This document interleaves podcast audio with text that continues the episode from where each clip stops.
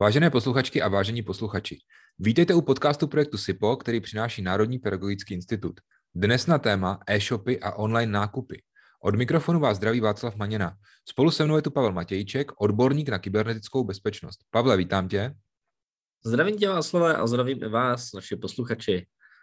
Ještě než se podíváme na dnešní hlavní téma, tak nás prosím tradičně seznam s aktualitami z oblasti kybernetické bezpečnosti. Tak já bych začal věcí, která na mě blikla dneska nebo včera někde na sociálních sítích, a to, že Britové mají nový zákon pro internet věcí, který vlastně zakáže výrobcům používat výchozí hesla u těch chytrých zařízení a donutí je nějakým způsobem řešit tu sekuritu takzvaně by design. To znamená, že už v základu se stane to, že budete mít nějaký nastavený random heslo, na každý krabičce bude jiný a budete si ho třeba muset vyloženě změnit hned po tom, co se poprvé přihlásíte. Je to vlastně tak dobrým směrem, protože aktuálně dochází a dřív u nás, i často i u nás, docházelo k tomu, že se třeba od poskytovatele dostali router a všichni routery měli stejný hesla. To už se dneska u nás docela změnilo a hyblo se to dobrým směrem, nicméně spousta zařízení pořád používá ty výchozí údaje, kterými se tam dá přihlásit a to je pro ty útočníky vlastně ráj na zemi. Další novinkou, kterou bych zmínil, tak je to, že Apple pozná, pokud máte hacknutý iPhone na dálku, takže pokud se tam u vás děje něco jako nepravýho, co je schopný ten, uh, ten systém může zachytit, tak o tom dá vědět Apple a Apple vám pošle notifikaci do vašeho zařízení a návod k tomu, jak se to lépe zabezpečit, což je určitě super věc. Není to na bázi antiviru, ale jde o to, kdyby u vás náhodou byl nějaký cílený malware, něco, něco jako pro pokročilého, jako byl třeba Pegasus nebo něco podobného. No a poslední věc, u nás v Čechách se používají slabá hesla, Obecně vychází různé statistiky o tom, jaká ty hesla jsou nejhorší, takový to klasika 1, 2, 3, 4, 5, root, admin a další. A u nás v Čechách vyšla aktualita s tím, že jedny z nejoblíbenějších hesel jsou slova jako třeba Martin a nebo heslo, které se jmenuje heslo, což je prosím vás tragédie a to je věc, kterou byste nikdy neměli používat, o čemž už jsme se tady několikrát bavili i ve speciálních dílech o heslech. Takže pokud nevíte, jaké heslo se vybrat, mrkněte zpátky do našeho archivu a podívejte se na speciální díl, který se hesly a správce hesel zabývá. Pavle, napadlo mě, že tohle vlastně souvisí i s dnešním tématem, protože jsme tady mockrát mluvili i o tom, že když ti někdo napadne účet v nějakém třeba e-shopu, kde máš nějaké takové jednoduché heslo, tak eh, se potom může dostat k tomu tvému třeba profilu, k, tvé, k tvým nějakým kontaktním údajům a skrz to se potom docela snadno může nabourat do e-mailu nebo do nějakých dalších služeb. Takže eh, myslím si, že i v souvislosti s tím dnešním tématem je to opravdu aktuální záležitost ani v tom e-shopu, ve kterém si říkáte, že nakupujete jenom třeba jednorázově, tak ani tam opravdu není radno to heslo podcenit a vždycky je dobré si vygenerovat pomocí nějaké aplikace nebo pomocí správce hesel unikátní heslo do každého e-shopu. Určitě souhlasím, Václavé. A možná bych zmínil, že když už jsme to teda nakousli, jo, už ten předvoj toho dnešního tématu, tak rovnou bych tady k tomu dodal, že pokud co hodláte na tom e-shopu nakupovat jenom jednou, už se tam nehodláte vracet, kupujete třeba jenom nějakou cetku, kterou nebudete chtít ani reklamovat, tak si můžete založit jenom dočasnou jednorázovou e-mailovou adresu, která se prostě použije vlastně jenom na ten nákup, takže vy se tam zaregistrujete, zaregistrujete se na tu takzvaně temporary, to, ono to má i adresy jako různě temp mail, když dáte do vyhledávače, jak vám to najdete do častní schránky, tam vám přijde ten registrační e-mail, vy se zaregistrujete, nakoupíte a výhodou toho je, že vám pak nebudou chodit žádný spamy, ten váš účet tam prostě v tom e-shopu bude ležet a za 10 let, když nebudete aktivně, vám ho smažou. A dobrý je, že tam nebude trávat svoji pravou adresu, takže se vlastně vyhnete těm různým spamům, nabídkám a dalším věcem. To je výborný postřeh. Já jenom připomínám, že tyhle ty adresy fungují většinou vždycky jenom třeba 10 minut, taky se tomu někdo říká i 10-minutové e-maily, takže jenom aby naši posluchači a diváci si uvědomili, že to není na pořád, že to je opravdu jako dočasná eh, záležitost a většinou to bývá teda v řádu minut. A já sám to využívám a jsem strašně rád, že to existuje, protože to opravdu jako hodně moc pomáhá s ochranou proti spamu a tak dále. A jak už jsme zmínili, tak dnešním hlavním tématem jsou e-shopy a online nákupy obecně, protože se blíží Vánoce a možná, že budete nakupovat i v nějakých takových méně obvyklých e-shopech, kde třeba jste ještě předtím nikdy nenakupovali. Možná budete kupovat nějaké třeba online služby, kde zase na vás můžou vyskočit nějaké novinky, nějaké věci, nástrahy, se kterými nepočítáte. Takže dnešním dílem zahajujeme takovou vlastně sérii vánoční, bych řekl, která se týká eh, online nakupování, ale nejenom dárků, ale třeba i různých služeb. Dárky budou příště. Dárky budou příště. Jak tedy, Pavle, poznat podvodný e-shop? Protože to je asi nejčastější. Nakupujeme v e-shopech. Dá se to shrnout do několika bodů, jo? když to vezmu postupně to nejčastější, podle čeho můžete poznat, že to není úplně jako košer, tak je to, že to má strašně nízké ceny. Upřímně eh, i na různých vyhledávačích typu Heureka, srovnávač, srovnej to a zkoukni a podobně, tak najdete uh, i nový e-shopy. Jo? On, že ten e-shop je podvodný, za začátku on třeba podvodný vůbec být nemusí. Často to je tak, že ten e-shop je jako v pohodě, dá se na něm nakupovat, má to i nějaký jako recenze, byť většinou relativně málo a prvních několik desítek stovek zákazníků normálně odbaví, ale pak tam prostě někdo jako přepne a přestanou dodávat, schrábnou peníze, přestanou komunikovat. Takže i když najdete na nějakém takovémhle vyhledávači nějaký e-shop, který tam už nějaký recenze má, jasně nejsou to jako tisíce, ale jsou to prostě jednotky nebo stovky, no, stovky, jednotky stovek, uh, tak je to jako relativně málo. A pokud uvidíte, že takovýhle e-shopy mají hrozně nízké ceny, což často mají, tak bych si dával pozor. Jo, určitě jasně, chápu, nemá cenu kupovat nic předraženého, když to můžete sehnat jinde, ale jako zvažte, pokud chcete koupit třeba iPhone, který stojí 28 tisíc a najdete ho někde na e-shopu, kde stojí 22 a ten e-shop má pár recenzí, tak to je podezřelý. Zrovna u takového zařízení jako je iPhone, na kterém mají skoro všichni strašně nízkou marži. Jo. Nicméně se potkávám s tím, že jako jsou e-shopy, kde vám hodí prostě slevu 60-80%, jo. A lidi na to jako nereagují, přijde jim to v pohodě, není to v pohodě, to by nikdo nic nevydělal. Pavle, já jsem moc rád, že si začal právě s těmi podezřele nízkými cenami, protože to je opravdu takový první indikátor a já musím dodat, že eh, hodně tyhle nabídky právě chodí jako z Facebooku a z dalších sociálních sítí, kde to třeba může přijít přes nějaký napadený účet, já nevím, kamaráda nebo někoho, koho máme v přátelích.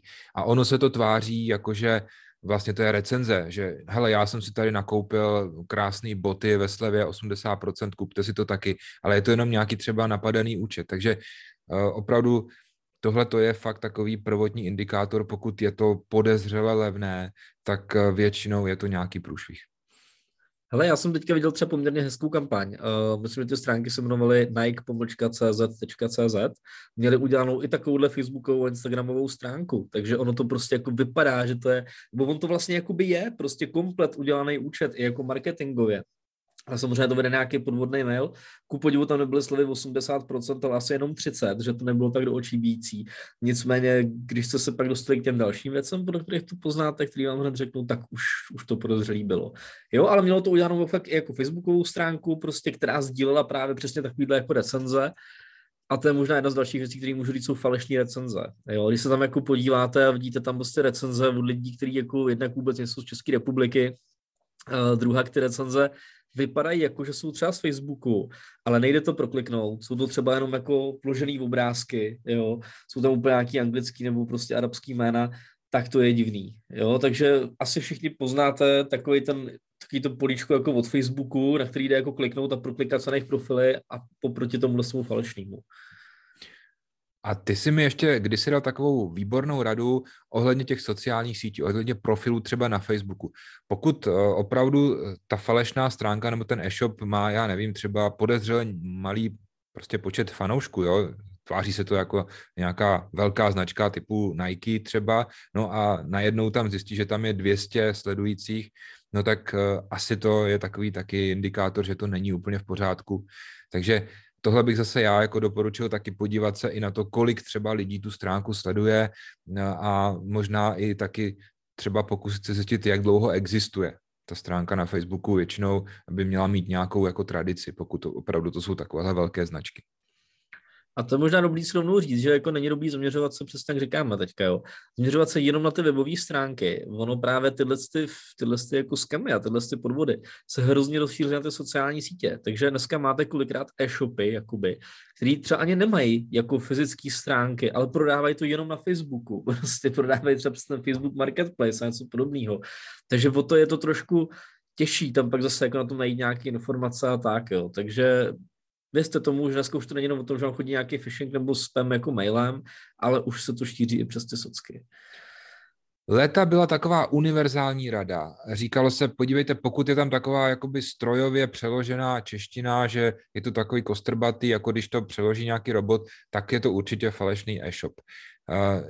Ale já vím, že se v posledních letech hodně zkvalitňují ty strojové překlady a že hlavně už i některé ty e-shopy si už i najímají jako profíky, aby to prostě opravdu vypadalo, uh, že ten jazyk je daleko lepší.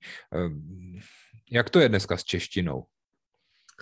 Jo, eh, ono to je taky trošku úsměvný. Eh, oni jsou čas zlepšili všechny ty strojové překlady a i třeba pokud se vy rozjedete e-shop někde na WordPressu, tak už většina toho je přeložená, takže ono to vezme z nějaký databáze už přeložených prostě vzorů a máte tam většinu věcí správně. Takže dneska podle toho, že tam jsou jako špatně věci česky, nepoznáte, eh, vlastně nepoznáte skoro nic. Dneska je to většinou od těch útočníků přeložený dobře. Oproti tomu se nám jako snížila kvalita češtiny u některých mladších marketérů, kteří se teďka dostali do marketingu, taková ta poslední generace označovaná jako Y na tom nebývá s češtinou úplně dobře, takže dneska spíš, že je to špatně česky, tak to může být legitimní e-shop, kde dělají mladí lidi, jo. Ale já si dělám legraci. Ale fakt to tak jako občas je. Občas jako co jsem viděl a co jsme jako třeba pak revidovali nějaké věci po těch mladších marketérech, tak to kolikrát ty překladače zvládají bohužel líp než rodilí, rodilí mluvčí. Já to mohu potvrdit, co říkáš. Nemám teda tuhle zkušenost přímo s e-shopy, ale spíš jako s reklamními materiály na sociálních sítích, kde jako třeba s a z a nebo vyjmenovaný slova, to často je opravdu špatně. Takže tohle opravdu asi už není ten hlavní indikátor kvalita češtiny. jo, bohužel, bohužel ne, no. Uh, další rada, kterou bych možná měl, uh, tak je nějaký podivný název toho e-shopu. A tady bych se možná jako nebyl jenom o tom jako názvu, ale o té URL v té doméně. Jo? Oni se tam často používají různý buď starý domény už existujících e-shopů, který mají za sebou nějakou historii, to se pak třeba překupuje od někde z Číny nebo od jinut, a nebo si někdo udělá právě podobnou doménu, jo? jako to, co jsem teďka viděl, tak to bylo to Nike nebo Nike, pomlčka CZ.cz, jo? takže oni si koupí doménu, která je jako hodně podobná, že by to lidi mohlo vést k tomu, že to jako je legitimní, že tam je ten název, že ta doména není ve tvaru hsgdk, jo, .eu.gov, Uh, ale je tam prostě něco, co trošku tu značku připomíná. Takže určitě si vždycky kontrolujte tu doménu taky už dávno neplatí, že tyhle ty podvodní e-shopy uh, neměly takový ten zelený zámeček, to HTTPS připojení. Jo, dřív občas se říkalo, a říkalo se to teda jako blbě, ono to nic neznamená, že prostě pokud tam pokud tam jakoby není ten zelený zámeček, že ta stránka bude podvodná. Jo. A to, že tam je zelený zámeček, neznamená, že, ta stránka je v pohodě. To tady vždycky říkáme, že vlastně to, že tam je zelený zámeček, znamená jenom, že to spojení mezi váma a tou stránkou je šifrovaný. Ale vlastně kdokoliv si může dneska díky Let's Encryptu vystavit ten certifikát sám, i ty podvodní e-shopy, jo, takže to, že to má zelený zámeček, prosím vás, nic neznamená. Uh, aspoň to neznamená nic z hlediska jako toho legitimity toho e-shopu, takhle to myslím. Mě vždycky u těch e-shopů falešných, na které jsem já narazil, tak mě tam vždycky eh, jako trkne do očí takový, já bych řekl, odfláknutý design, jo? že to je takový jako hodně jako horkou jehlou, mně to připadá. Je to taky jeden z prvků, jak poznat falešný e-shop? Určitě. Uh, některé ty e-shopy byly vyloženě jako vošklivý a as, asi jako jo, jsou tam jako nesedící prvky, jsou tam třeba špatně vložený nějaký jako iframe reklamy a další věci, takže najdete tam nějaké nesrovnalosti. Nicméně, když zase zmíním to Nike aspoň myslím, že to takhle bylo, já vám pak dám odkaz do těch našich materiálů, kdo se na to budete chtít podívat, protože podívat se to vás i zestojí, žádný malware tam není. Uh, nicméně ten byl třeba udělaný jako fakt profesionálně, jo? takže oni ty útočníci se zkvalitňují a čím líp to udělají, tím větší je šance, eh, že na tom vydělají. Takže ono fakt jde o to, jaká byla ta motivace a kolik se s tím chtěli dát práce. Jsou tady profesionálně udělané služby, kde fakt pak máte založený i profily na sociálních sítích, anebo je tady pak něco takhle masového, co se odflákne, dá se tam ta vošklivá doména, nemá to ten HTTP certifikát a ten web je vyloženě hnusný, když to řeknu takhle. Podle naší legislativy, každý, kdo něco prodává, tak musí uvést na sebe kontakt. Jaké je to s těmi kontakty na těch podvodných e-shopech? Jo, je to přesně tak, jak říkáš. Musí tam být uvedený kontakt, abyste věděli, s kým uzvíráte kupní smlouvu. Takže musí tam být kontaktní údaje přímo na nějakého majitele nebo na tu firmu, to je jedno fyzická právnická osoba, někdo tam být musí. Pokud tam tyhle ty údaje chybí, a typicky to najdete v takovém tom zápatí, v tom futru, úplně na konci webu, prostě buď přímo nahoře, že v meničku bývají kontakty, nebo až dole skovaný, čím více to skovaný, tím více to podivný, to vám řeknu rovnou, protože normální firma se snaží být, řekněme, jako transparentní. To znamená, ne, že tam uvede telefonní číslo na každého zaměstnance, ale minimálně tam máte nějaký kontaktní osoby, máte tam sídlo provozovny a další jako normální věci. Pokud tam tyhle údaje chybí, nebo zjistíte, že to patří ta firma někomu někde v Panamě nebo v Argentině nebo v nějakém jiném podobném ráji anebo světě, řekněme zemi, se kterou Česká republika nemá smlouvu o vydávání zločinců, tak je to prostě podivný a tam bych nenakupoval. Jo, asi se to nedá říct paušálně, jsou asi dneska zahraniční e-shopy, nicméně český uživatelé jsou vlastně konzervativní a málo kdo u nás nakupuje na eBay. Jo, většina lidí prostě obslouží vánoční dárky a podobně někde prostě Alza, MOL, CZC a další, řekněme, větší firmy, prostě typu Datart, to co se vyheurékujete, jak se dneska říká, ale málo kdo objednává ze zahraničí. Jsem tam někdo objednává z AliExpressu, to je jako druhý extrém, ale málo kdo někdo objednává z takových těch zahraničních e-shopů, takže pokud najdete u nás český e-shop, který má sídlo v zahraničí a není to Slovensko, tak je to většinou už jako tak na zbystření, bych řekl. No, myslím si, že do stejné kategorie asi patří obchodní podmínky. Ty tam taky ze zákona musí být, ale u těch falešných e-shopů jsem je tak nějak moc jako neviděl nikde. A nebo jsou takové strašně jako primitivní. Hele, by tam nejsou žádný, nebo jsou tam vložený anglicky a často tam ani nesedí jako název té společnosti, na kterou se vztahují, že oni to prostě někde vzali, okupírovali to hlava nehlava, aby to tam teda jako bylo, to v lepším případě. Uh, a jo, máš pravdu, většinou to tam prostě chybí, jo, takže a jinak u toho kontaktního formuláře, když se k tomu vrátím, často se potkávám s tím, že u těch kontaktů tam není kontakt, ale tam kontaktní formulář, který vede někam jako dopryč, jo, a to prostě vás neznamená, jako, že tam máte kontaktní údaje. To je právě to, co oni jako často řeší, že tam dají ten kontakt form, aby se neřeklo, ale nikam se jako nedopíšete, nebo nečekal bych, že vám někdo odpoví.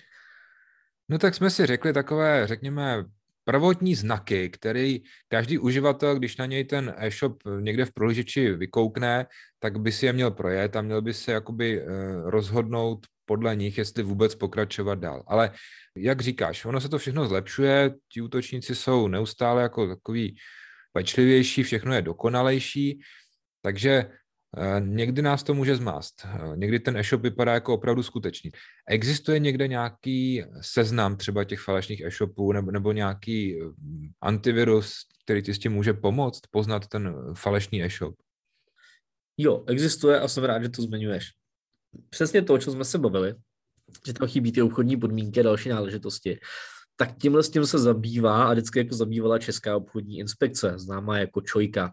Eh, na stránkách Čojky, když to takhle budu zkracovat lidové s proměnutím, tak na stránkách čoj.cz a tak dále a tak dále byste dohledali seznam podvodných e-shopů. Protože ta URL jako taková je dlouhá, tak sama Čojka si udělala takový zkrácený alias, takže když napíšete, nebo zkrácený jako je to samostatná doména a je tam přesměrování na tu konkrétní stránku. A jmenuje se to rizikové.cz bez diakritiky. Takže když napíšete rizikové.cz, tak vás to nasměruje přímo na ten seznam podvodných e-shopů, kde máte všechny ty e-shopy vypsané, máte tam k ním ty jejich stránky a jsou tam sepsané i důvody, proč vlastně uh, Čojka to jako detekuje jako podvodný, jo, a vždycky tam třeba ano, není tam napsáno právě, kdo je uh, provozovatelem toho e-shopu, spotřebitel neví, s kým uzavírá smlouvu a kde může nárokovat svoje práva a další věci, jo, který tam ta člověka našla. Uh, je to super, Nicméně asi se jako nepředpokládá, že lidi by byli tak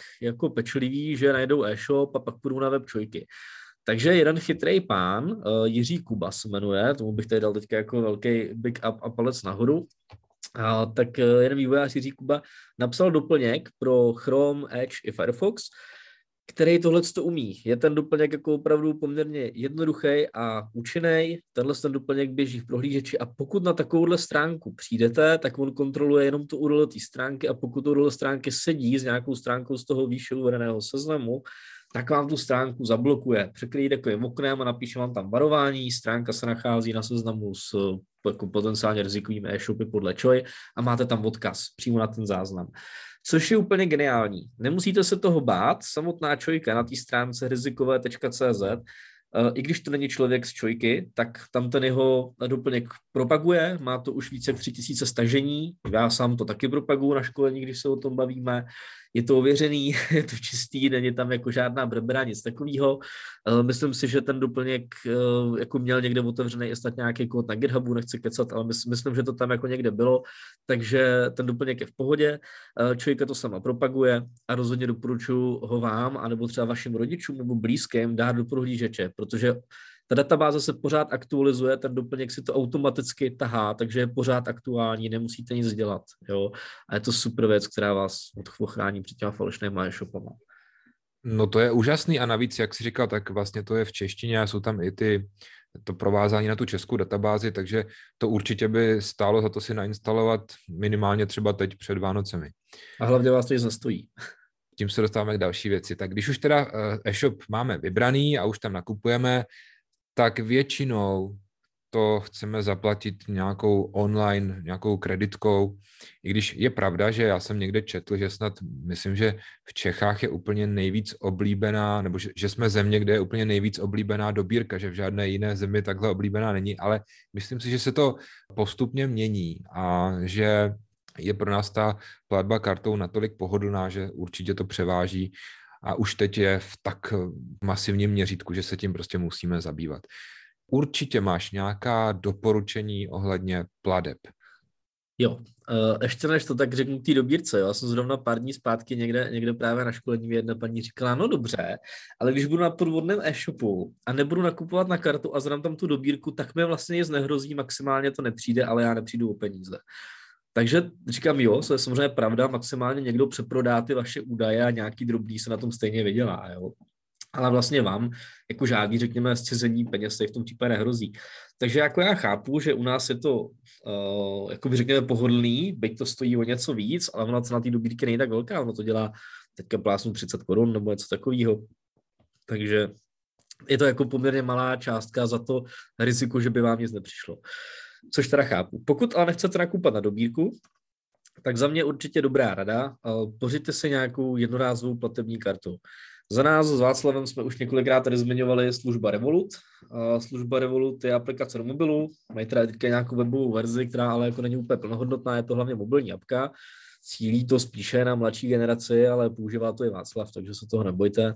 A legraci, ale uh, je to jednoduché na ovládání, je to v češtině a ta Revolut uh, funguje tak, že vy se na ní z nějaký svojí normální karty nabijete finanční prostředky. Je to něco jako předplacená karta vlastně. Nabijete se tam plácnu 500 korun uh, a v té revoluce si můžete vytvářet virtuální karty. Jedna virtuální je tam vždycky jako stálá a pak můžete mít virtuální jednorázový. A to je ta věc, která mě se na tom líbí, kterou často používám. Já si vytvořím vždycky jednu virtuální jednorázovou platební kartu. A ta už podle názvu, jak by mohlo napovídat, funguje tak, že když někde zaplatíte, tak oni se z ní strhnou ty peníze a hned potom, co ta platba úspěšně odejde, tak ta karta se jako zruší jo, a vygeneruje se vám automaticky nová jednorázovka. Takže se vám nestane, že by vám potom vlastně přišel nějaký takový ten jako autorenewable, že se vám něco samo prodlouží a vy to nechcete. Ono se to prodloužit jako pokusí, ale ta karta už neexistuje, takže to prostě jako fail ne, jak bych řekl hezky česky, prostě to selže a platba neproběhne. Ještě to mám i vlastní zkušenost, respektive teda moje žena. Eh, ono to taky má nějakou databázi právě podvodných e-shopů, takže ono to kolikrát, když už se jakoby dostaneš k té platbě a seš na tom podvodném e-shopu, kde teda oni o tom vědí, tak tu platbu zablokujou, jo? což je taky jako úžasná pomůcka. Já tu uh, revolutku vlastně používám díky tobě, když jsem kdy, kdysi byl u tebe na školení, tak se mi to strašně líbilo. A jak jsi říkal, že, že, že to zvládám i já, tak pro mě tyhle věci jsou opravdu těžší k pochopení, ale úplně v pohodě jsem tu revolutku zvládnul se zaregistrovat, mám to teďka v mobilu a jsem strašně šťastný, že to mám, protože já s tím třeba platím i, já nevím, parkování nebo v obchodech a je to moc fajn, že tak jak eh, platíš, tak ti to ještě pak ukazuje takové ikonky a tam je třeba, já nevím, že si nakoupil něco, já nevím, v, prostě v nějakém obchodě a tam je logo toho obchodu a tak dál, nebo třeba u benzínky, tak tam máš logo té benzínky. Takže je to i takové pro mě jako velice přehledné a jde to uh, slučovat. Takže tam prostě pak vidím třeba, kolik jsem utratil za benzín. Já bych tady k tomu dodal jednu takovou malou věc. Uh, já jsem další používat svého tátu. A tak když s tím něco platil právě před Vánoce, on nakupuje právě z těch AliExpressů a podobných jako věcí, kde já úplně jako nebrouzdám. A právě pak jako volal, že tam má podezřelou platbu za 600 korun a že to je z nějaký úplně divný společnosti. Ona totiž ta revolutka z nějakého globálního seznamu si tahá ty ikonky a ty názvy těch obchodníků a může se stát, že pokud ten seznam to tam má blbě uvedený, nebo ten obchodník ty údaje jako nezveřejnil ve správné formě, tak se tam ukáže třeba nějaký poskytovatel finanční brány toho obchodníka, prostě úplně jiná firma. Takže tam dokonce místo jako Lidl e-shopu se ukázal nějaký provozovatel té brány, který měl nějakou divnou, teďka tuším, že jako polskou adresu. A táta si myslel, že ho někdo prostě jako stáhnul o peníze, že ho někdo jako oskemoval. Nicméně napsali jsme normálně na support toho Revolutu a oni nám dohledali, že to jako je chyba v té databázi, že ten obchod jako fakt, a pak jsme teda dohledali fakturu z toho Lidlu hlavně, jo. Takže bylo vidět, že sedí jako častý platby i ta, i ta částka. A, ale normálně nám jako odepsali a nabídli nám, jestli chceme udělat jako refund. A to bude vlastně jedno ze slovíček týdne, jo, takže vlastně řekli jsme, že refund není třeba, protože jsme zjistili, že se jedná o dobrou platbu, ale co praví tu databáze. A to není ale chyba jenom v Revolutu, prosím vás, tyhle ty chyby můžete vidět i v jiných aplikacích, třeba ve své bance, jo, já používám Airbank a taky se mi stalo, že prostě místo večerky tady na rohu, tam vidím někoho úplně jiného, jo, takže vy pak se můžete jako leknout, od koho to je. Takže než se leknete a budete někam žádat refundy, tak si zkontrolujte, jestli jste náhodou vy nebo někdo jiný, třeba manželka, kdo tu kartu třeba používá taky, pokud ji sdílíte, neprováděla nějakou platbu prostě někde, kde to může být blbě napsaný. Mně se ta revolutka strašně líbí, eh, používáme to už několik možná let asi, můžeme říct. Eh, ještě taky já na tom oceňuji i to, že když někomu dlužím peníze, třeba někde jdeme na kafe a prostě on zaplatím to za něj, a on mě to pak potřebuje třeba vrátit, tak vlastně si ty uh, uživatelé té služby Revolut mezi sebou můžou velice snadno, jednoduše posílat peníze, což je taky moc fajn a má to spoustu dalších výhod. Z těch výhod bych vypíchl jednu, že tam můžeš mít potom uh, účet, to už teda je za peníze, pro děti a můžeš si tam zpravovat prostě děti, kterým pak dáváš kapesné a už to prostě nějakým způsobem vytváří takové, řekněme, podhoubí k nějakému zvyšování finanční gramotnosti dětí. Hele, tohle to bych určitě rozvedl v samostatném díle, protože my bychom se tomu někdy pověnovali, protože já zrovna teďka řeším to, že bych dítěti dával polovinu kapesného fyzicky a polovinu bych mu dával digitálně, ať se to může kupovat různý skiny do her a další věci. A na to je ten Revolut tak dělaný. Takže to si určitě probere někdy do hloubky. Výborně, tak to je námět na další díl, to ještě určitě stihneme do konce roku. Ty už si tady mockrát zmínil různá slovíčka, která souvisí s těmi online platbami a já se přiznám, že i já sám jsem někdy utratil zbytečně moc peněz, protože jsem si třeba předplatil na rok nějakou službu, nějaký software a teď se mi to třeba po roce obnovilo. A bylo to třeba jenom proto, že jsem si neuvědomil, že jednou platím za tu online službu a že jsem tam někde zaškrtl, že mi to můžou jako odečíst třeba za rok znova. Takže Napadá mě v této souvislosti několik slovíček, na které je dobré si dát pozor, ať už platíme jakoukoliv kartou, i když já vždycky doporučuji tu virtuální, pokud nemáte revolutku, tak si u své banky zařiďte nějakou virtuální kartu. Zkrátka, je tam několik takových pojmů, u kterých bychom vždycky měli zbystřit, aby jsme pak třeba za rok nepřišli o peníze. Napadá mě, že takovým prvním slovíčkem týdne by mohlo být subscription, Jasně, subscription neboli předplatný, jo, takže už jsme u slovíček týdne. Subscription a bude jich dneska pět, to rovnou řeknu, takže nevypínejte to hnedka po tom prvním. Uh, znělka bude až díl. Subscription neboli předplatný, česky se tomu taky občas říká, jako že tam máte subskripci, takže, takže něco takového. Uh, je to vlastně o tom, že dneska spousta softwarů uh, i vlastně jako služeb se nedodává tak, že byste si koupili balík Officeů za 4,5 tisíce a měli jste ho na ty tři roky, než vyjdou nový Office, ale kupujete si vlastně předplatný Office 365, respektive teďka už Microsoft 365, který vás stojí bratru nějakých třeba 2,5 tisíce ročně, Tady by se dalo zmínit slovíčko, jestli to platí jako annually, eh, česky annually napsáno, to znamená, že to je ročně, nebo to můžete platit jako monthly, jako měsíčně, jo. A samozřejmě to roční, to annually vás vychází levnějc, takže pokud vy uvidíte, že ta subskripce je buď roční nebo měsíční, jak si můžete vybrat. A to je ta výhoda, protože vy, když jste si dřív koupili Office 2016, tak jste za ně dali nějakých těch třeba 4 tisíce nebo kolik to stálo a máte je na doživotí. Ale v momentě, kdy vyšly 2019 s novými funkcemi, tak jako máte smůlu, musíte se za 4,5 koupit nový Office. u toho předplatného je výhoda, že máte pořád k dispozici aktuální verzi Officeu a vždycky si můžete stáhnout ty novější, co vyšly. Jo? Za to platíte to předplatný. A je teďka na vás, jestli máte na to zaplatit těch 2,5 tisíce na rok, co stojí třeba to rodinný předplatný těch Officeů, což je mimochodem jako úplně parádní, uh, protože to je asi pro pro vás a pět dalších lidí, takže dohromady jako pro šest. A vyjde vás to na dva a půl ročně, co znamená nějakých 400-450 korun na člověka, jo, na celý rok, takže vy vlastně komplet jako Microsoft 365, co je ten balík těch služeb prostě s Outlookem a všema těma PowerPointama, Excelama a tak dál, máte za 500 na rok na celých, to je, to je vlastně jako nic, jo, to je krásný. No a to je jedno, každopádně si můžete vybrat, jestli chcete platit měsíčně, po nějakých třeba 250 korunách, uh, to bývá vždycky trošku dražší to měsíční, anebo to zaplatíte jednou ročně a máte tam pak třeba nějakých 10-20% slevu, když to zaplatíte na celý rok. Pokud nemáte těch 2,5 na jednou, tak to platíte měsíčně a je to vlastně v pohodě. A je to třeba dobrý tohle měsíční u služeb, který chcete jenom vyzkoušet. Jo, já třeba používám Canvu, to možná znáte, taková ta grafika pro negrafiky, jak se tomu říká. Tak jsem si to chtěl vyzkoušet, takže za nějakých 10-12 dolarů se to předplatíte na měsíc, pak to nepotřebujete třeba půl roku, tak to se zrušíte, za půl roku to zase předplatíte. Je to fajn. No teď si mi ještě připomněl s tím, jak jsem mluvil o tom Microsoft Office, eh, že vlastně tohle je u většiny těch dneska služeb, eh, že si můžeš pokud to kupuješ pro svoji rodinu, tak se tam opravdu vyplatí podívat se na ty nabídky pro rodiny, protože pak si to vlastně můžeš jakoby sdílet v rámci té rodiny a vychází to daleko levnějc. Myslím, že takhle třeba funguje Netflix, nebo co já třeba mám zkušenost, tak funguje takhle i Dropbox, a nebo v, u Apple si můžeš třeba koupit eh, nějaký na tom jejich iCloudu prostor, který pak můžeš sdílet třeba s rodinou různě a tak dále. A většinou se to vyplatí. Takže určitě doporučuji podívat se, když uvažujete nějakou online službu koupit pro rodinu, podívat se, jestli tam na tohle není nějaký speciální tarif. A hlavně tohle to třeba jako hrozně nahrálo nám bezpečákům a já to říkám lidem vždycky na těch školeních, jo.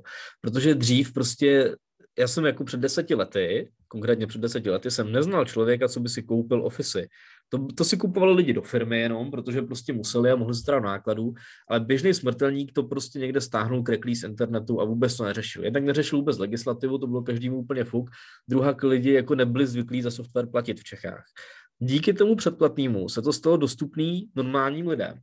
A dneska na školení běžně říkám lidem, jako pro boha, proč byste stahovali nějaký Cracklisov z internetu, který je plný malwareu, protože v těch, jo, jako málo kdo vám udělá crackless software jenom tak pro dobro lidstva. Na tom ty tvůrci těch cracků chtějí nějak vydělat, takže tam podhodí nějaký coin miner a bude vám to doma těšit bitcoiny, který půjdou do peněženky a něco podobného. Proč byste tohle to riskovali, nějakou infiltraci malwarem, když si jako za 500 korun na rok můžete na, na, jako na sebe prostě v rámci toho rodinného členství že rodinný členství znamená, to mám já, má to můj táta, má to moje teta, prostě, že jo, nějak jako neuvěřil, kdo všechno to má. Uh, jasně jsou to nějaké licenční podmínky, že byste neměli zakládat rodinu s kolegama v práci nebo něco takového. Nicméně je to jako za pár korun na rok to máte de facto. Takže už dneska není argument, já nemám 4,5 tisíce na office, já se stáhnu z internetu. To je prosím vás už dneska hloupost. Jo. 500 korun na rok má každý, splníte legislativu, nebudete podporovat práctví a hlavně si nezavšívíte ten počítač. No ale eh, někdy se může stát, a to se stalo i mně, že jsem si tam prostě tu kartu nechal uloženou a už jsem ten software nechtěl a ono se to strhlo. Můžu tady v tomto případě nějak zareagovat? Jo, pokud se stane tohle, nebude takzvaný autorenew, to znamená, že se vám to jako automaticky prodlužuje, takže další sluníčko bude autorenew jako automatická obnova, a vy to nechcete, tak můžete zažádat o refund. Uh, myslím si, že na tohle se vztahuje normálně ta 14-denní lhuta toho vrácení zboží, že se to týká i jako digitálního zboží. Takže pokud se vám tohle strne do 14 dnů, to můžete jako reklamovat, prostě, že jste si toho nevšimli, že jste to nechtěli něco. Vždycky pak dobrý znát ty konkrétní podmínky té služby, ale ten refund, uh, refund znamená vrácení peněz. Takže pokud se něco stane, nebo vaše děti omylem nakoupí nějaké věci ve hrách za 6,5 tisíce, tak vždycky můžete zkusit požádat o ten refund. Pavle, já si myslím, že jsme ty slovíčka probrali všechny a že to opět bylo velice vyčerpávající a velice užitečné, zvlášť teď, když přeci jenom je takový čas, kdy nakupujeme online o něco více. Děkuji ti, loučím se s tebou a loučím se i s našimi diváky a posluchači. Taky děkuji Václavé, loučím se i s vámi, milí posluchači, a dávejte pozor, teď před Vánoci bude ta aktivita těch útočníků stoupat. Takže pozor a buďte v bezpečí. Tento podcast vám přinesl projekt SIPO. Na jehož financování se podílí Ministerstvo školství, mládeže a tělovýchovy a Evropská unie.